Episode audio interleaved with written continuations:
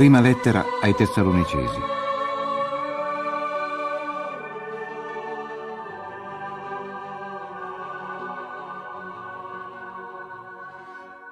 Paolo, Silvano e Timoteo alla Chiesa dei Tessalonicesi, in Dio Padre e nel Signore Gesù Cristo. Grazie a voi e pace.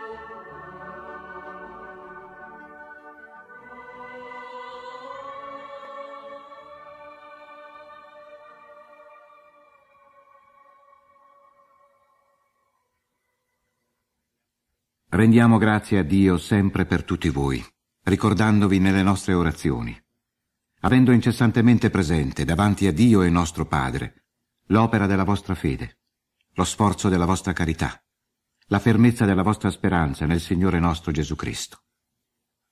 Conosciamo, o fratelli amati da Dio, la vostra elezione, poiché il nostro Vangelo non è giunto a voi soltanto a parole, ma anche con potenza, con effusione dello Spirito Santo e con piena convinzione. Sapete infatti come ci siamo comportati in mezzo a voi per il vostro bene. E voi siete diventati imitatori nostri e del Signore, accogliendo la parola in mezzo a molta tribolazione, con la gioia dello Spirito Santo, sì da divenire voi esempio a tutti i credenti in Macedonia e in Acaia. Da voi, infatti, la parola del Signore è risuonata non solo in Macedonia ed in Acaia, ma in ogni luogo si è diffusa la fama della vostra fede in Dio, tanto da non avere noi bisogno di parlare.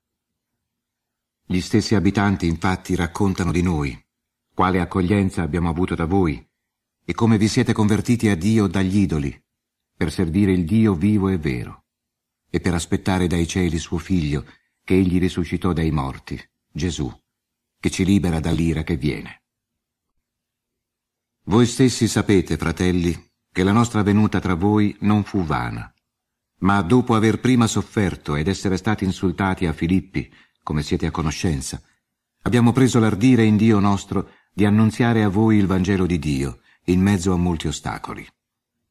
La nostra esortazione non è dettata da errore, né da malafede, né da inganno, ma come siamo stati fatti degni da Dio ad essere incaricati del Vangelo, così parliamo non per piacere agli uomini, ma a Dio, che scruta i nostri cuori.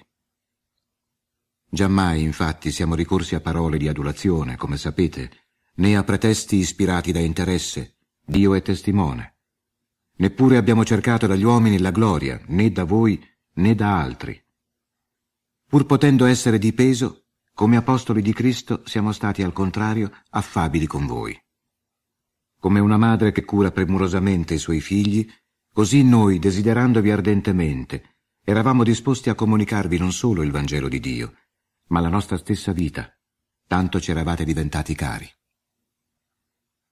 Voi ricordate infatti, o oh fratelli, le nostre fatiche e i nostri stenti. Lavorando giorno e notte per non essere di peso a nessuno di voi, vi abbiamo predicato il Vangelo di Dio. Voi siete testimoni, e lo è Dio stesso, come in maniera pura, giusta e irreprensibile siamo stati con voi che avevate creduto Così anche sapete che come un padre fa con ciascuno dei suoi figli, vi abbiamo esortato, incoraggiato e scongiurato a camminare in maniera degna di Dio, che vi chiama al suo regno e alla sua gloria. Perciò noi non cessiamo di ringraziare Dio, perché ricevendo dalla nostra voce la parola di Dio, l'avete accolta non come parola di uomini, ma come è realmente parola di Dio la quale è potenza in voi che credete. Infatti, voi, o oh fratelli, siete diventati imitatori delle chiese di Dio che sono nella Giudea, in Cristo Gesù. Poiché voi pure avete sofferto le stesse persecuzioni da parte dei vostri compatrioti, come quelle da parte dei giudei, i quali uccisero il Signore Gesù e i profeti e perseguitarono noi. Essi non piacciono a Dio e sono nemici a tutti gli uomini e ci impediscono di predicare alle genti affinché si salvino per riempire sempre più la misura dei loro peccati. Ma l'ira è giunta su di essi per la fine. Ma noi, o oh fratelli, orfani di voi per breve tempo, con la presenza, non con il cuore, ci siamo con estrema premura preoccupati di rivedere il vostro volto. Proprio per questo avevamo deciso di venire da voi, io Paolo, una prima e una seconda volta, ma Satana ce lo ha impedito. Chi, infatti, è la nostra speranza, la nostra gioia e la nostra corona di gloria davanti al Signore nostro Gesù Cristo, alla sua parusia, se non proprio voi? Voi, certo, siete la gloria e la gioia nostra. Perciò, non potendo più resistere, abbiamo preferito rimanere in Atene soli e inviare Timoteo, fratello nostro e collaboratore di Dio nel Vangelo di Cristo, per confermarvi ed esortarvi nella vostra fede, affinché nessuno sia sconvolto in queste tribolazioni. Voi stessi ben sapete che a questo siamo destinati. Quando infatti eravamo tra voi, vi predicevamo che avremmo dovuto subire tribolazioni, come è accaduto, e voi sapete. Perciò, non potendo più resistere, mandai a prendere notizie della vostra fede, nel dubbio che il seduttore vi avesse tentato e che vana fosse stata la nostra fatica. Proprio ora Timoteo da voi è tornato a noi e ci ha portato buone notizie sulla vostra fede, sulla vostra carità, sul buon ricordo che sempre conservate di noi, desiderando ardentemente di rivederci, come noi desideriamo rivedere voi. Così, fratelli, abbiamo trovato in voi conforto in ogni avversità e tribolazione, a motivo della vostra fede. Ora sì che noi viviamo, poiché voi state saldi nel Signore.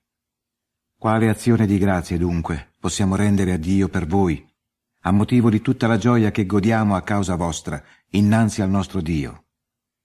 Notte e giorno insistentemente preghiamo di rivedere la vostra faccia e colmare ciò che manca alla vostra fede che lo stesso Dio e Padre nostro e il Signore nostro Gesù ci spianino la via verso di voi. Il Signore faccia poi crescere voi e sovrabbondare nell'amore scambievole e verso tutti, come anche noi sentiamo verso voi, affinché confermi i vostri cuori irreprensibili nella santità davanti a Dio nostro Padre, nella venuta del Signore nostro Gesù con tutti i suoi santi.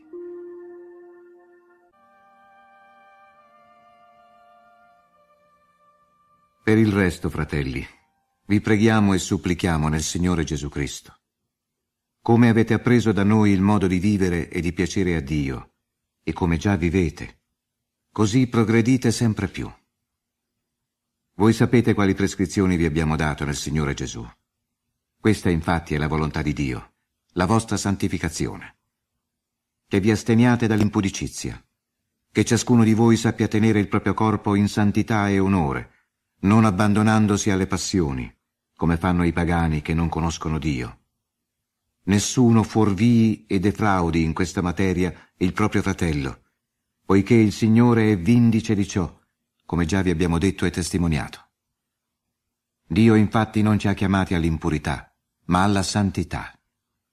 Pertanto chi disprezza questi precetti non disprezza un uomo, ma Dio, che dona a voi il suo Santo Spirito. Quanto all'amore fraterno, non avete bisogno che ve ne scriviamo, perché voi stessi avete imparato da Dio ad amarvi scambievolmente, e lo fate verso tutti i fratelli dell'intera Macedonia. Vi esortiamo, fratelli, a progredire maggiormente, a studiarvi di vivere tranquilli, ad attendere ai propri negozi, a lavorare con le vostre mani, come vi abbiamo raccomandato, in modo che vi comportiate con onore di fronte a quelli di fuori e non abbiate bisogno di alcuno. Non vogliamo lasciarvi nell'ignoranza, o oh fratelli, riguardo a quelli che dormono, affinché voi non siate afflitti come gli altri che non hanno speranza. Se infatti crediamo che Gesù è morto ed è risuscitato, così Dio riunirà con lui anche quanti si sono addormentati in Gesù. Questo infatti vi diciamo sulla parola del Signore, che noi, i viventi, i superstiti, non precederemo nella venuta del Signore quelli che si sono addormentati poiché il Signore stesso, al segnale dato dalla voce dell'arcangelo, dalla tromba di Dio, discenderà dal cielo, e i morti che sono in Cristo risorgeranno per primi. Quindi noi, i viventi, i superstiti, insieme con essi saremo rapiti sulle nubi per incontrare il Signore nell'aria. E così saremo sempre col Signore. Pertanto consolatevi gli uni gli altri con queste parole. Circa il tempo e l'ora, o oh fratelli, non avete bisogno che ve ne scriviamo. Voi stessi infatti sapete perfettamente che il giorno del Signore arriva come un ladro di notte.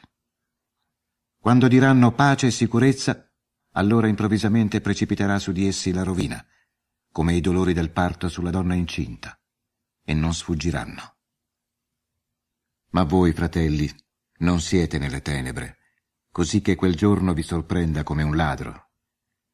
Infatti voi siete tutti figli della luce e figli del giorno. Non siamo né della notte né delle tenebre. Pertanto non dormiamo come gli altri, ma vegliamo e siamo temperanti. Quelli che dormono, dormono di notte, e quelli che si inebriano, si inebriano di notte. Noi invece che siamo del giorno siamo sobri, rivestiti con la corazza della fede e della carità, avendo per elmo la speranza della salvezza. Dio non ci ha destinati all'ira, ma all'acquisto della salute per mezzo del Signore nostro Gesù Cristo, il quale è morto per noi, affinché sia che vegliamo, sia che ci addormentiamo, con Lui viviamo. Perciò consolatevi gli uni gli altri, edificandovi scambievolmente, come già fate. Vi preghiamo, fratelli, di apprezzare quelli che faticano in mezzo a voi e vi presiedono nel Signore e vi ammoniscono. Stimateli sommamente nella carità, a causa della loro opera. Vivete in pace tra voi stessi. Vi esortiamo, fratelli, correggete gli indisciplinati, incoraggiate i pusillanimi, sostenete i deboli, usate pazienza con tutti. Guardate che nessuno renda a un altro male per male, piuttosto studiate sempre di fare il bene gli uni agli altri e a tutti. Siate sempre lieti, pregate senza interruzione, Rendete grazie in ogni cosa.